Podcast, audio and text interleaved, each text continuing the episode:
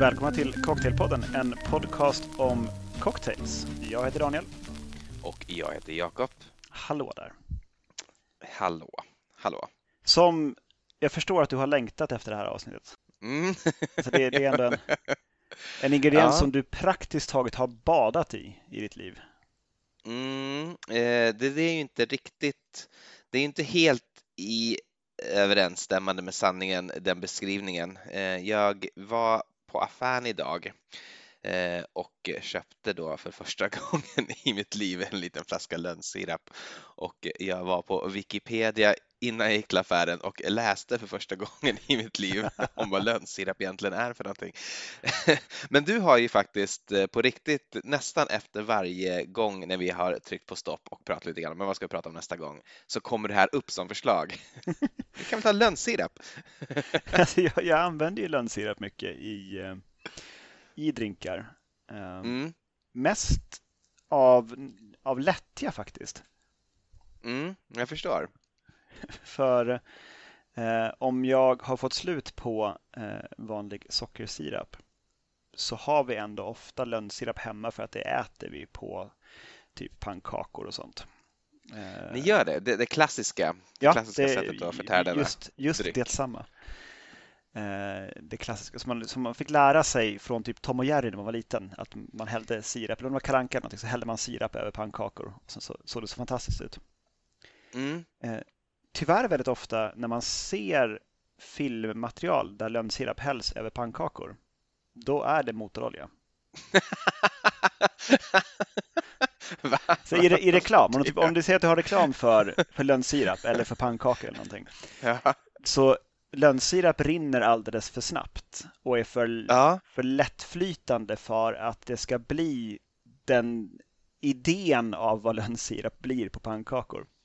mhm. Så det är motorolja man sitter och, liksom och, och saliverar till när man ser Jag tänkte, jag tänkte ju på det nu, att eh, så fan vad, vad löst det är ändå, lönnsirap. Och det var det första Linda sa när hon kom hem och eh, öppnade den här lilla eh, flaskan också. Men vad löst det. Ska det, inte, ska det inte vara mer som motorolja i konsistensen?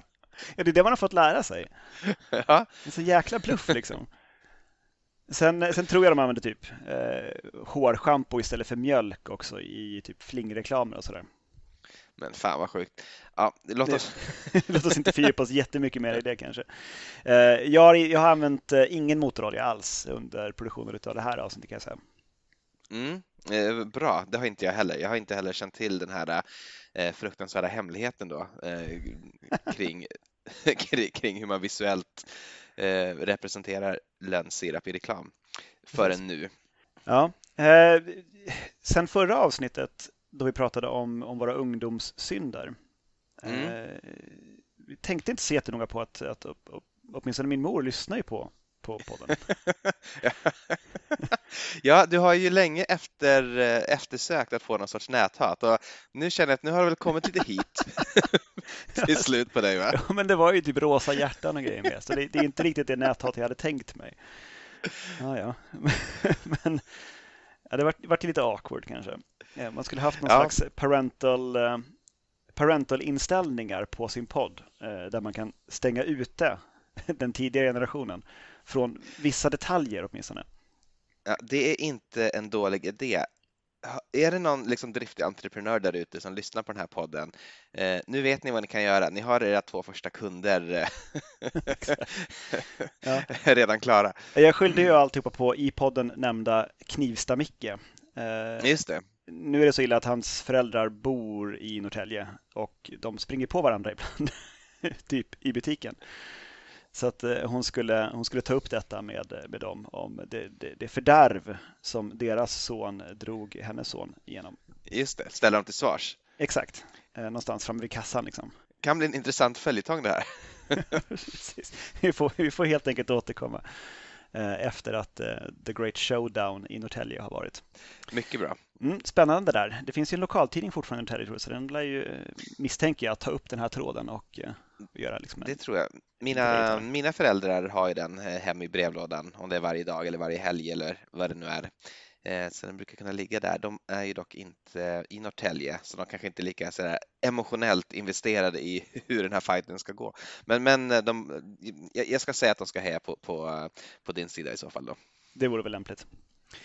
Um, lönnsirap är väldigt kort sagt, det är saven från vissa lönnträd som man reducerar ner tills det blir eh, en sirapskonsistens och lagom sötma.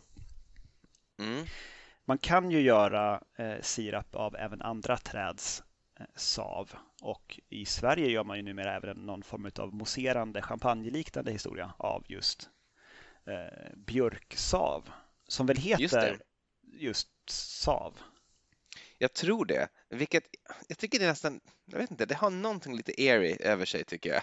Ja, nej, jag, är inte superförtjust i, i, i namnet, men det, det, är väl, de har väl tänkt sig en, eh, en internationell marknad för det där och då är väl ett kort, kort nordiskt klingande ord bra. Ja, det är det. Är det, kanske är lite så parallellt till lax som man ser lite ibland i så delikatessdiskarna när det är gravlax. Eh, så det kanske är så lax. Oh, you like some lax? Eh, det, det, det, är väl någonting sav, lax. Det, det låter lite, lite samma här då tycker jag. Eh, de, de har säkert tänkt till. Vi får väl helt enkelt lita på våra svenska marknadsföringsgenier. Mm, så är det. Eh, det är ju framförallt i Nordamerika man, man gör eh, lönnsirap. Eh, det beror faktiskt framförallt på att den nordamerikanska lönnen eh, har betydligt högre sockerhalt i sin sav än vad europeiska lönnvarianter har. Det finns mm. väldigt många olika sorters lönnar och det finns en, en specifik då som man använder för lönnsirapframställning. Eh, så att man har inte sysslat så mycket med det i Europa, men när man eh, koloniserade eh, Nordamerika så upptäckte man att en del indianstammar sysslade med att ta fram sav ur träd där då. Och så, mm. där, där kanske, det kanske kan vara något. Det ska vi göra en, en grej utav. Och eh, på sent 1700-tal så gjorde till och med eh, den nybildade eh, fria USA-regeringen då efter frihetskriget, eller vad man säger, ja, efter Declaration of Independence och allt det där. Just det. Mm. Så gjorde man en, en, en grej från statlig sida av att försöka promota det här med, med att man skulle ha lönnsirap istället för sockerrörssocker och ha en inhemsk mm. produktion på det. Och en av de som skrev under den här Declaration of Independence eh, var en, ska vi se, vad tog karns namn? Eh, vägen. Dr. Dr. Benjamin Rush, som jag inte hört talas om tidigare än idag, som var en av de som skrev på den här frihetsdeklarationen. Han var en, en stor förespråkare för att man skulle få igång en, en socker, eh, alltså en, en, en lönnsirap och lön, lönnsockerproduktion i, i USA för att man skulle minska eh, behovet av slavar då för att odla sockerrör i södern samt import av socker från fientliga nationer som till exempel England. Just det, och det här är väl inte så dumt. Det är väl eh, högst rimligt. Jag menar, om man har den här fantastiska naturresursen, varför inte mm. utnyttja den? Det lite så, det blir lite, lite iffy på slutet i hans argumentation där för att eh, han säger liksom att det är så otroligt mycket bättre att, att vi kan använda barnarbete hemma istället eh, för att använda importerad slagkraft. Mm. Och det där är väl, det är väl, det är väl inte helt superbra slutargument. Liksom. Ja, men då kan vi skicka ut barnen i skogen, så kan de bara hålla i träd och det blir jättebra. Men det här var ju som sagt sent 1700-tal och man såg väl annorlunda på, på barnarbete på den tiden. Ja, jag vet inte. Eh, vi fördömer i alla fall. Vi, vi, vi står inte bakom barnarbete. Precis. Um, Lönnsirap har ungefär samma sockerhalt och söthetsgrad som eh, 2 till 1 eh, sockersirap har. Mm. Enligt Dave Arnold i Liquid Intelligence. Och eh, om, om, han har fel, då vill inte jag bo på den här planeten längre. För den karn, den karn vet allt. Han har prövat mycket. Han, han, han har testat sig fram, va? Ja, jo, han, är, han har en vetenskaplig approach till cocktailskapande. Så han, han har kommit fram till det. 67 procent sockerhalt eh, menar han på att det ungefär i snitt har i lönnsirap. Så att man, eh, om man har recept där man har 2-3 sockersirap så kan man bara byta, byta rakt av mot lönnsirap.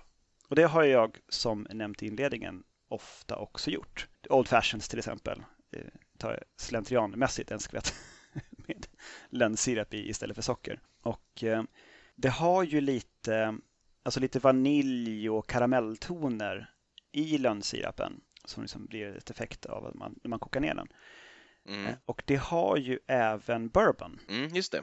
Så väldigt många recept som innehåller lönnsirap är också bourbonbaserade drinkar har jag märkt eh, i researchen inför det här avsnittet men också iakttagit själv att det passar väldigt, väldigt bra ihop. Har du någon, eh, någon fundering kring det? Jacob? Alltså, ja, ja och nej. Jag, jag tänkte så här, jag, jag har ju då inte använt lönnsirap alls speciellt mycket, nämligen ingenting överhuvudtaget fram till ja, men det är därför vi gör den här podden, för att upptäcka nytt. Just det, men fram till idag. Och då funderade jag idag när jag satt också där, men hur ska jag lägga upp det här avsnittet? Liksom, har jag någonting bättre att säga? Jag tänker, du, du har säkert kollat upp liksom alla roliga fakta och sånt där och det verkar du ju ha gjort också. Men jag har ändå försökt läsa in mig lite grann på vad lönnsirap är. Eh, men när jag tänkte, liksom, nu, nu, ska jag testa en ny ingrediens här och vad är det här för ingrediens? Det är socker. Det är ett socker. Liksom. Så vad gör man med det? Ja, men då får man väl ta drinkar som man vet hur de smakar eh, och som är välkända för en men byta ut det här sockret och liksom för, för att kunna mejsla fram dess eh, essens på något sätt. Och eh, det är roligt att du tar upp just Old Fashions, för självfallet har jag gjort en Old Fashion som ju på något sätt är alla drinkars urmoder på något vis. Men jag har inte använt bourbon, det kanske man skulle ha gjort, men jag har i någon sorts eh, vad blir det? Tänk, tänk att liksom kanadensiskt tema då använt kanadensisk whisky som väl om jag minns rätt från vårt avsnitt om whisky för drygt ett år sedan ofta innehåller både majs och råg och därför ska vara som någon sorts liten eh, mix-up mellan bourbon och rye. Så det kanske inte är helt fel ändå. Jag har den här, pratade lite grann med Linda om, men ska man ha, ska man ha bacon i då, men det, bacon i Old Fashions känns så ofattbart gjort eh, så att det blir liksom bara det blir liksom bara eh, fånigt på något sätt. Så, så det är inte det, utan det är en apelsinskiva som jag har garnerat med istället. I, i övrigt är den gjord som en Old Fashion. Det är lite lönnsirap i botten, på Mangostura Bitters, eh, rör om med is, rör om med is, häll på kanadensisk whisky, rör om med is, häll på mer kanadensisk whisky, rör om, häll på mer is och så vidare och så vidare tills, tills glaset inte längre är halvfullt utan ja, helfullt helt enkelt. Eh, stoppa in en, en apelsinskiva i det där och eh, den, har, den, får ju, den får ju ett lite annat djup, det gör den. Det är ju som du sa, ja men vaniljigt, men liksom det påminner ju det påminner ju om vanlig sirap i så mån att det har liksom en lite nästan bränd knäckton, i alla fall då den som jag köpte, eh, vilket var, jag tror den heter Maple Joes ekologiska. Det var den enda som fanns till viss förvåning. Eller det fanns även Maple Joes eh, icke-ekologiska då på Hemköp här nere vid Hornstull. Men det här är en jättegod Old Fashion. Jag vet inte om jag kommer att använda lönnsirap just i, i, framtiden bara för det, men det här, det här, är, det här, är, det här är en jättegod drink. Ja, det är kul förresten att du, att du säger att det här med bacon i, är så jävla gjort. Uh, för att? nej, för jag har en Bentons Old Fashioned som är, vad jag har kunnat förstå, den första drinken som gjordes med bacon washed bourbon. Alltså att man smälter mm. ut eh, fettet ur bacon och sen blandar det med, eh, med rumstempererad sprit och låter det stå ett tag och sen kyler och silar bort fettet. Mm, eh, just det.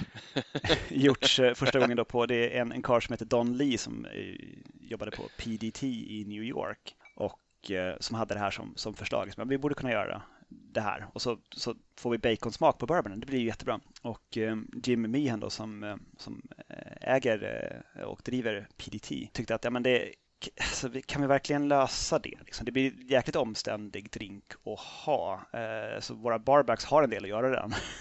Mm. så att, vill du göra det här, då får du, då får du göra den fettgrejen hemma. Så att eh, Don Lee stod hemma i sitt, eh, i sitt lägenhetskök och gjorde, stekte bacon helt enkelt och hällde på mm. flaskor och gjorde, gjorde den här drinken. Då. Och det blev väldigt snabbt den mest sålda drinken de hade på menyn. Och Kul. sen startade den en hel craze av att eh, hälla olika fetter i olika spriter. Och, eh, så. Den ska dock inte garneras med, eh, med bacon utan med apelsinzest. Så här har vi två ounce bourbon, ett fjärdedels ounce lönnsirap, två stänk angostura, rört med is och silat till ett isfyllt glas. Det var en väldigt snygg zest du har där också. Men ska den alltså inte garneras med baconskiva? Så som jag förstod det så skulle den inte göra det, nej. Utan det är, det är tillräckligt mycket baconsmak i bourbonen. Mm. Så att man inte behöver ha bacon mitt under näsan också. Då, då ångrar jag inte att jag fällde detta, detta svepande omdöme. Vi gjorde ju en, en bacon and egg sour tror jag i något tidigare avsnitt, om det kanske var sour-avsnittet. Vi har, vi har faktiskt pratat om Bentons Old Fashioned också. Jag kommer inte ihåg vilket avsnitt dock, men den har nämnts vid något Den har tillfälle. säkert dykt upp igen. Men det är en väldigt god drink. Ja, det är det. Men visst är Benton i bonden va, som han köpte baconet av? Alltså, det finns något skäl till att den heter just Bentons Old Ja, jag Fashioned. tror det. Det ringer en klocka. Så att eh, det var det. det, var, det var min, min bacon old fashion. Eh, Det är ju väldigt, väldigt gott. Och Mm. eh, på något vis, bacon och lönnsirap hör ju ihop också i, åtminstone i amerikansk matlagning, att man kan ha så här maple, maple smoked bacon och sådär. Mm, jag, jag har en teori där eh, kring hur det kanske kan komma sig historiskt. Nu är det ju ett väldigt raffinerat maskineri för att ta fram bacon, nej inte bacon, vad heter det, alltså lönnsirap. Eh, och man återanvänder värmen och man har väldigt så här komplicerade det ser väl ut som typ destilleringsapparater nästan, där, där ångan går fram och tillbaka i rör och sådär och kan återvinna sig själv för att, för att kunna evaporera då den här saven till sirap. Men från början så måste man ju ha gjort det här över eld ju. Och är det inte så här lite tänkbart att en del röksmak har kommit in i bacon eller i lönnsirapen och att den historiskt har haft lite, lite röksmak och därför liksom redan från början varit lite, lite som bacon. Jag, jag bara kan tänka mig att eh, rök och rök skulle kunna funka. Ja, det är möjligt. Alltså, I rökavsnittet så tror jag nog att jag rökte lite lönnsirap faktiskt och hade i någon Mm. drink eh, med, med god framgång vill jag minnas. Så det, ja, det om, om, om bacon. Då. Men jag tycker att det är en, en vinnande kombination i alla fall. Ja, absolut, det är jättegott är det. det, det vill jag också säga. Verkligen. Precis. Jag, jag måste ta en till drink här innan den, eh, innan den svalnar för mycket. Mm. Nämligen en Maple Hot Toddy som jag har i en liten, liten kaffekopp. Då är det ett halvt ounce lönnsirap, ett fjärdedels ounce citronjuice, ett ounce bourbon och två ounce kokande vatten samt en citronzest. Och det är bara hällt alltihopa i en förvärmd kopp. Det är otroligt. Speciellt en lite ruggig dag sådär. Så är en, en kopp varm, inte alltför stark eh, sprit rätt gott. Och det är det. Jag har faktiskt tänkt samma sak. Eh, så jag har också en, en varm drink här. Nu har den nog svalnat, men jag hann smaka på den medan den fortfarande var varm. Jag har den också i en sån liten kopp av märket Itala. Tror jag. Jag ska inte vända upp och ner för, på den för att kolla, kolla på undersidan. Men det här är... Jag, jag, var- jag var sugen på en glögg. Det var egentligen så eh, det här började och började fundera lite grann. Vad kan jag göra om jag inte har någon glögg? Jo, man kan ju ta eh, lite vermouth, eh, lite söt vermouth. Så det här är 2,5 ounce med Carpano Antica Formula. Det är 1 ounce konjak och ett halvt, eller förlåt, ett kvarts ounce med lönnsirap som har fått eh, värma på spisen till sjudningsgränsen och sen hällts i en förvärmd kopp. Väldigt enkelt och eh, väldigt gott. Lönnsirapen kommer väldigt väl igenom och nu är ju Carpano Antica en av de, en, en, en ganska bitter eh, vermouth och man skulle nog kunna ha en som var lite snällare eventuellt, men det här är väldigt, väldigt gott och alltså den här knäckigheten och lite så här, vad säger man, liksom mörka torkade frukter som finns i både vermouthen och i lönnsirapen passar väldigt väl ihop. Så eh, det här är också en, en lyckad eh, vintervärmare verkligen, men inte så glögglig som jag hade tänkt. Du får slänga i lite kanel eller något. Ja, det, det är nog tricket. Det är, det är någonting som det går väldigt, väldigt snabbt ut i, i muskler och hud när man får i sig någonting som är varmt och alkoholhaltigt. Så är det. Så att, eh, bra där. Eh, vet du vad som är, det fin- apropå olja tänkte jag, det finns, det finns slående likheter mellan, eh, mellan lönnsirap och, och olja, inte bara i hur det används rent reklammässigt. Nämligen så att i Kanada så finns det, eh, liksom i de oljeproducerande länderna i Mellanöstern, en, en, en kartell. En, en statlig, eh, eller ja, det är väl privatägd, men typ en, en erkänd och typ får finnas lönnsirapskartell i, Okej, i Quebec. som delar upp marknaden mellan sig då på något vis? Nej, men som man måste sälja sin lönnsirap till och sen så fördelar de det. Och så Aha, har de okej. också en, eh, en Strategic Maple Reserve på, på några miljoner liter lönnsirap som förvaras i, eh, i förslutna tunnor. Eh, Utifall att det någon gång skulle bli en dålig skörd så kan de liksom pytsa ut lite lönnsirap och hålla, eh, hålla marknaden igång på något vis All och hålla right. priserna jämna över tid. Och som jag har förstått det, kanadensare som bor inte i Kanada, de, alltid när de är hemma så försöker de ta med sig så mycket lönnsirap som möjligt om det inte finns i landet där de, där de befinner sig, eller det är lätt att få tag i.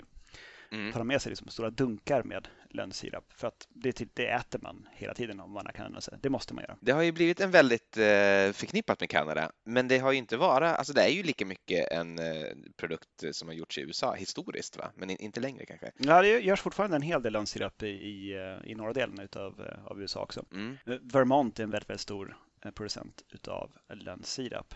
Men eh, om det nu finns lager i, i Quebec med miljontals liter eh, högvärdig och fin lönnsirap. Vad tror du händer då, Jakob? ja, vad, vad, vad, vad händer? Någon, vill någon lägga vantarna på den här lönnsirapen? ja, det vill någon verkligen. Den enskilt största stölden utav livsmedel eh, har förstås skett i Kanada och haft att göra med, med lönnsirapen. Så att man, eh, som någon form av inside job så började man Eh, tappa ur lönnsirap ur de här tunnorna och fylla på dem med vatten istället. Nej, det är ju hexatricket fast... Exakt. Men de var giriga till slut och eh, slutade fylla på med, med vatten. Så de bara, liksom, de bara tog, tog lönnsirapen istället och lämnade kvar tomma tunnor staplade i gigantiska pyramider. Och när de skulle dit och göra, eh, alltså räkna efter, vilket de gör någon gång, någon gång om året, mm. antalet tunnor och liter och sådär, Eh, så var det någon karl som skulle klättra upp på det här. Då liksom välte ju hela den här tom pyramiden utav tunnor. Så att han, han höll på att råka riktigt illa ut, den här inspektören. Han klarade sig, men han vart väl förvånad när det var jättemånga liksom ekande tomma tunnor som borde vara fyllda med, med liksom hundratals kilo lönnsirap. Och om inte det åtminstone vatten. Men vad, vad, alltså ofattbart girigt då inte säga nej, ska vi verkligen ge dem, ge dem vatten?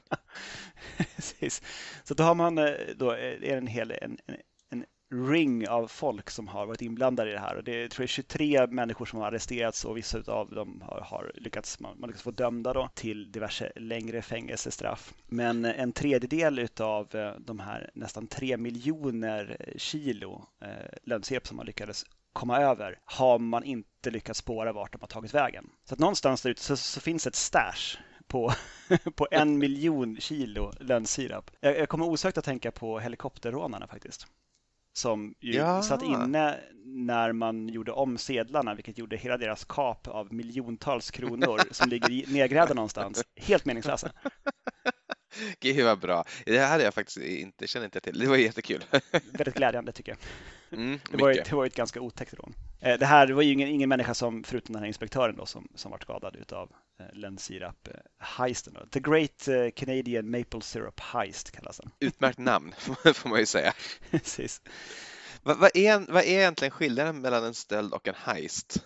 Om du... Jag tänker att det ska vara lite Oceans Eleven it om det ska vara en heist. Ja, det är inte bara att man snor något utan man har liksom lurat dem också på något sätt. De, ingen fattar vad som hände. Ja, man får nästan ha grävt en tunnel eller gjort någonting annat sånt. Haft ja. bilar målade i någon viss färg eller haft förklädnader. Det tycker jag. Då, då är vi inne på heist-området. Jag tänker att man ska ha en plan också. Men jag tänker att en heist ska ju inte vara våldsam egentligen, utan det ska ju vara, man ska ju liksom komma åt bytet utan våld. Mm. Annars är det ett rån. Ja, det tycker jag. Det, Jönssonligans grejer är väl typ heists. Mm, ja, verkligen. invecklade och stökiga. Sen, jag hade någon slags idé av att man när man tar fram den här saven ur träden, att man gör det med att man borrar hål i stammarna och sen så sätter man upp hinkar och sen så tömmer man de hinkarna. Mm. Eh, det har inte varit sant på jätte jättelänge tydligen. Utan det, var, det är så man gjorde förr i tiden och som man kan göra privat om man har träd på sin tomt och vill, vill göra så. Nu odlar man upp ganska unga träd av lönn och sen så hugger man av stammar på dem och så sätter man på någon slags vakuumsuggrunka, typ som en, en dammsugare som med, med våld suger upp saven ur växten med, med elkraft. Då. Istället för att det... Jag vet inte varför, varför jag tar så illa upp över det, men det känner jag så här, nej, det är inte okej. Okay. det, det, är inte så man tänker sig. Man tänker sig att det går runt eh, driftiga kanadensare med, med hinkar i skogen. Ja, men det är klart det inte går till verkligen. så. Det, det är ju lönnplantager. Jag tycker det här känns som någon sorts mm, kanadensisk motsvarighet till tvångsmatning av gäss. nej. Det var så jävla aggressivt. Jo, det, det, är lite brutalt. Det är man sätter upp en påse över typ ansiktet på lönnen och sen så suger man ut livsessensen ur dem. Ja, det är lite hårt. Ja. Jag skulle vilja presentera en till eh, drink om det går an. Ja, det går bra. Gör det. I Kanada, enligt eh, amerikanska komedier så säger man eh, ej väldigt mycket. Alltså att man, man använder e, eh som en, mm. ett uttryck eh, när man pratar om man är kanadensare. Då säger man saker som about istället för about. Och det. Jag har döpt en, en, en romdrink till Robinson Cruise A. Ja, ja, ja, mm. absolut. Bra. C-R-U-S-E-H. Så här har vi två ounce lagrad jamaicansk rom, tre fjärdedels ounce limejuice och ett halvt ounce lönnsirap skakat med is och silat till ett kylt glas garnerat med limeskiva. Mm. Karamelligt, syrligt, sött och gott. Eh, får jag haka på där direkt? För jag har ju, jag, som jag sa där så har jag ju tänkt eh, att jag vill använda lite klassiker och jag har väl två riktiga klassiker och eh, sen hade jag den här glöggdrinken och sen har jag ytterligare en då sen som jag kommer att avslöja kanske allra sist. Men jag skulle vilja eh, vill jag haka på med en drink precis just nu, för jag har gjort någonting ganska likt, eh, nämligen någon sorts då daiquiri och eh, den har jag då i sann cocktailpodden anda döpt till vad jag själv tycker är ett ofattbart fyndigt namn, nämligen Dai Quebec. Förstås. Mm. alltså inte dö Quebec då, utan Nej, utan eh, eller möjligtvis Dai Quebecery. Jag vet inte riktigt. vad, som är, vad som är det rätta namnet för den här.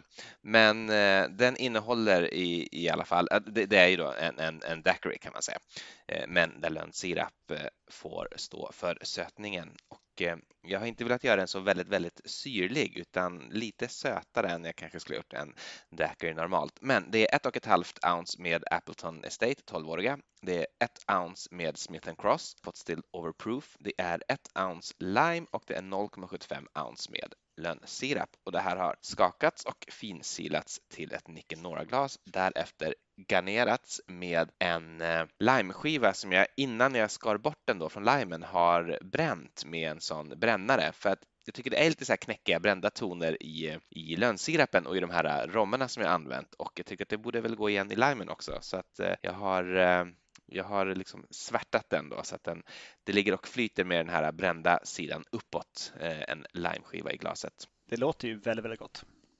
Den är faktiskt jättegod, verkligen. Eh, jätte, jättegott är det. Och eh, ja, men det är samma som dig, syrligt, knäckigt, eh, sött. Ja, men det, jag använder också faktiskt eh, Appleton Estate 12-åriga. Mm. Det är mm. mycket i den rommen som knyter an till lönnsirapen. Och sen Smith Cross, absolut. Det är samma, samma smaker även där och det, ja, det där låter riktigt bra. Ja, den var toppen. Eh, den, den kommer jag nog kunna göra igen en dag. Eh, och kanske när du är på besök till och med, om du vill ha en. Till och med det. Eh, jag hugger direkt på nästa, eh, nämligen en Zeus cocktail, som i Zeus då. Ja, ja, okej. Okay. Den, den grekiska guden. Eller? Just det. Jo, för Jupiter heter han för, hos romarna och Zeus. Ja, men precis. Och Zeus på grekiska. Där har du då eh, 24 russin är det specificerat i originalreceptet, men typ en, en halv näve russin. Då. ett, yeah. ett gäng russin. Eh, två ounce konjak, ett sjättedels ounce kaffelikör, ett fjärdedels ounce lönnsirap och sen Fernet Branca som en rinse i glaset. Så kyl ett, eh, ett rakväggat glas och eh, häll i en skvätt Fernet och kasta runt det. Och sen så muddla russinen i botten på en, en shaker eh, tillsammans med konjaken. Och sen så tillsätt resten av ingredienserna och skaka rätt länge med, eh, med is. Ska du skaka en kort tid så rekommenderar det att man har eh, lite vatten i också, men det tycker jag inte behövs. Och sen dubbelsila till, till det här glaset och garnera med kaffebönor som får flyta på ytan. Svår, svårbeskriven. Kaffelikören går igenom ganska, ganska väl. Låter, låter rätt eklektisk på något sätt med liksom Fernet och kaffe och allting. Mm. Ja, den är... Russinen gör ju rätt mycket sötma bara i sig själva. Mm. Så den är en ganska söt drink, men det är väldigt mycket på gång som ändå är snarlikt varandra i smak. Så jag, jag är positivt överraskad. Och kaffebönorna som flyter ovanpå ger också lite kaffedoft på näsan precis när man sippar. Den är jag, kul, kul drink. Jag, mest för att jag, jag har russin hemma som jag bara, fan, kan väl ha russin i en drink då? det kan man väl också. Det är en, en väldigt god mängd får jag säga. Jag, jag skulle säga liksom en, en överraskande en överraskande god mängd, med russin, påtagligt god mängd russin. Precis. Ja, men jag tänkte att man, man, någon gång så kan man ju kanske göra en, en, en Old Fashion fast helt utan tillsatt socker. Man, man bara muddlar eh, russin tillsammans med spriten och sen sila bort dem. Och Mm. därmed få en sprit som är sötad nog för att bli en bra, en bra Old Fashion. Så det ska vi experimentera lite med vid tillfälle. Mm, bra idé. Över till dig Jakob. Ja, då, jag, jag har egentligen inte någonting mer att säga om lönnsirapen, så jag hakar direkt på med min sista drink för dagen och eh, det är inte en klassiker i så mån att, eh, den, att det är en, liksom en, en daiquiri eller en, en Old Fashion som jag bara har tweakat själv. Eh, men det är en klassiker i så mån däremot att eh, den knyter an till en väldigt, eh, en väldigt gammal typ av drink, nämligen flippen. Jag var ju som du vet på en whiskyprovning för någon vecka sedan och där vart jag serverad en whiskyflip whiskyflipp med då det här Naked Grouse som är någon sorts syster då till Famous Grouse som man kan ana. Eh, socker och ägg i princip. Eh, otroligt gott. Eh, vad heter det? Sån eh, muskot på toppen också då förstås på den här. Eh, och jag är gott och väldigt inspirerad så att jag, jag tänkte fan en flipp, en flipp vill jag ha till det här eh, avsnittet också. Och jag har gjort eh, en Fort Washington flip som är skapad av eh, en bartender som heter Misty Calcoffen.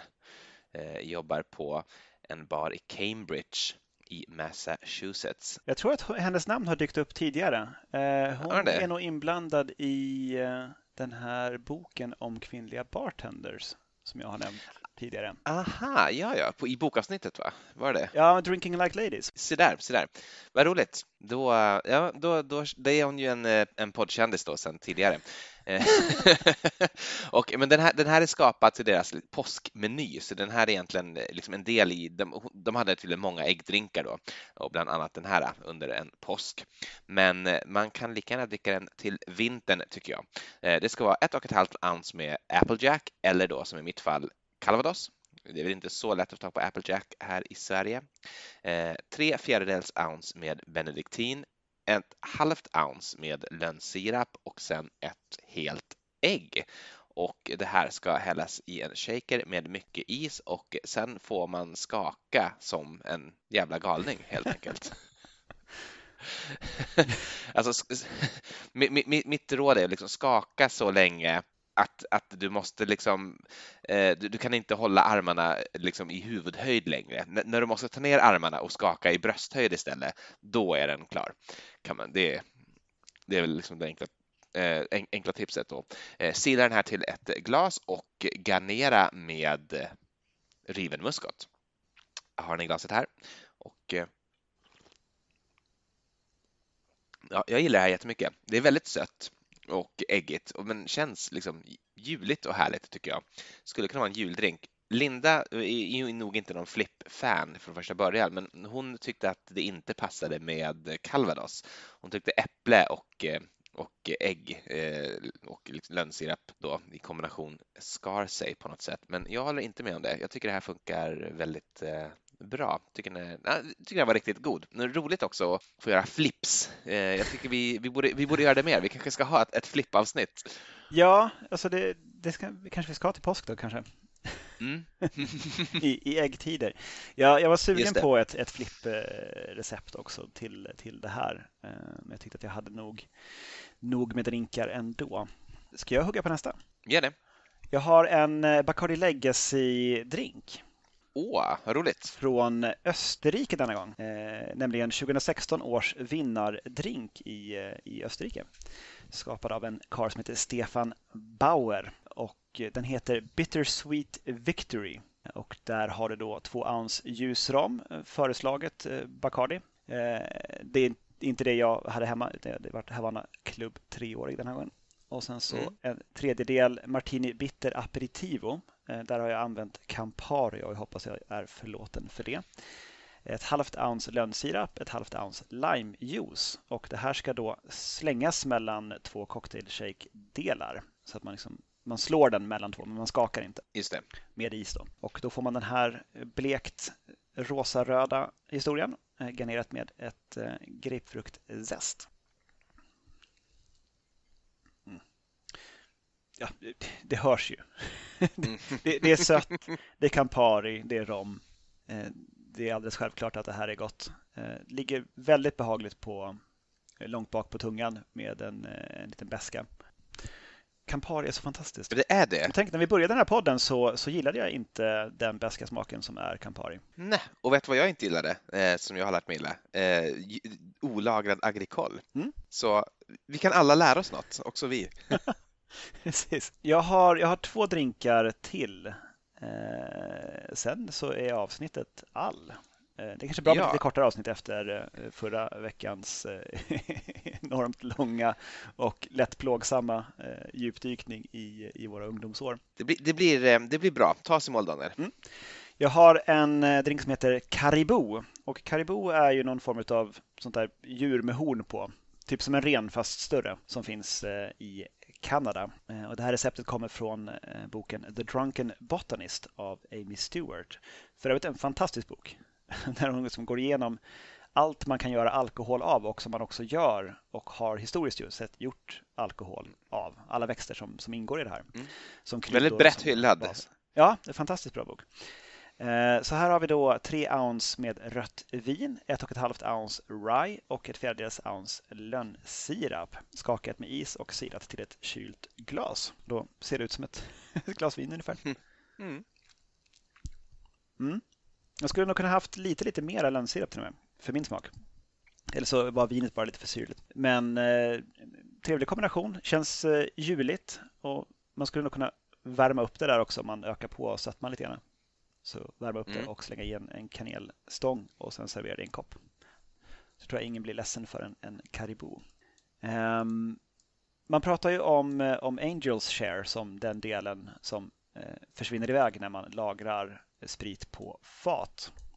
Jag misstänker mm. att det är upprinnelsen till namnet på den här drinken som heter Devil's Share och eh, skapad av en, karl som heter Pete Kendall på Match Bar i London. Okänt vilket år han gjorde detta. Här har vi två skivor färsk ingefära, eh, två ounce bourbon, tre fjärdedels ounce apelsinjuice, ett ounce citronjuice och ett halvt ounce lönnsirap. Och då muddlar man först eh, ingefäran i, i shakern och sen på med allting annat och skakar med is och dubbelsida till ett isfyllt rocksglas. Och sen ska det garneras med apelsinzest och nu kan du kanske inte riktigt se det men jag gjorde en sån liten djävulens treudd av zesten. Ja, men det ser jag där. Gud, fan, du har liksom uppat ditt game med zest. jo, men någonting ska man göra. Det, det, är svårare att fotografera utomhus i fina miljöer nu, så man fotograferar ju mera inomhus eh, i artificiell belysning. Då får man göra lite, lite annat med garnering istället. Mm. Ja, det är jättegott. Smakar mest, mest ingefära av eh, det som inte är bourbon, men eh, det är ju jättegott. Ingefära är gott och bourbon är gott och tillsammans är det faktiskt fantastiskt.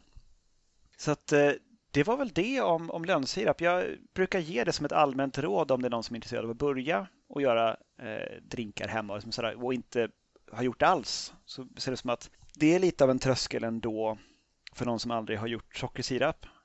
Att, mm. att ställa sig vid spisen om man är orolig för att det ska brännas vid eller att det inte ska bli bra och hur länge ska det stå där och sådär. Bara köp hem en flaska lönnsirap nästa gång i butiken och eh, gå till systemet, köp bourbon och eh, angostura bitters. Köp en apelsin. Där har du, har du...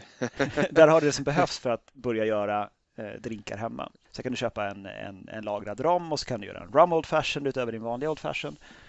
Och där är du igång. Och då blir liksom insteget lite lägre för att då, du, då slipper du göra någonting med en kastrull, vilket kan vara det kan vara en bro för mycket att bara ta, ta sig för det. Man vill bara ha det klart. Så att, eh, det, det, är mitt stående tips. Är du nyfiken på att börja drinkar, köp hem lönnsirap och sprit och apelsin och angostura och kör. Och med de kloka orden så tycker jag vi tackar för oss och tackar er att ni har lyssnat och eh, säger på återhörande. På Instagram heter vi Cocktailpodden. Man kan också kontakta oss via e-post på cocktailpodden.gmail.com. Tack för att ni har lyssnat. Tack, tack. Skål och godnatt. Godnatt.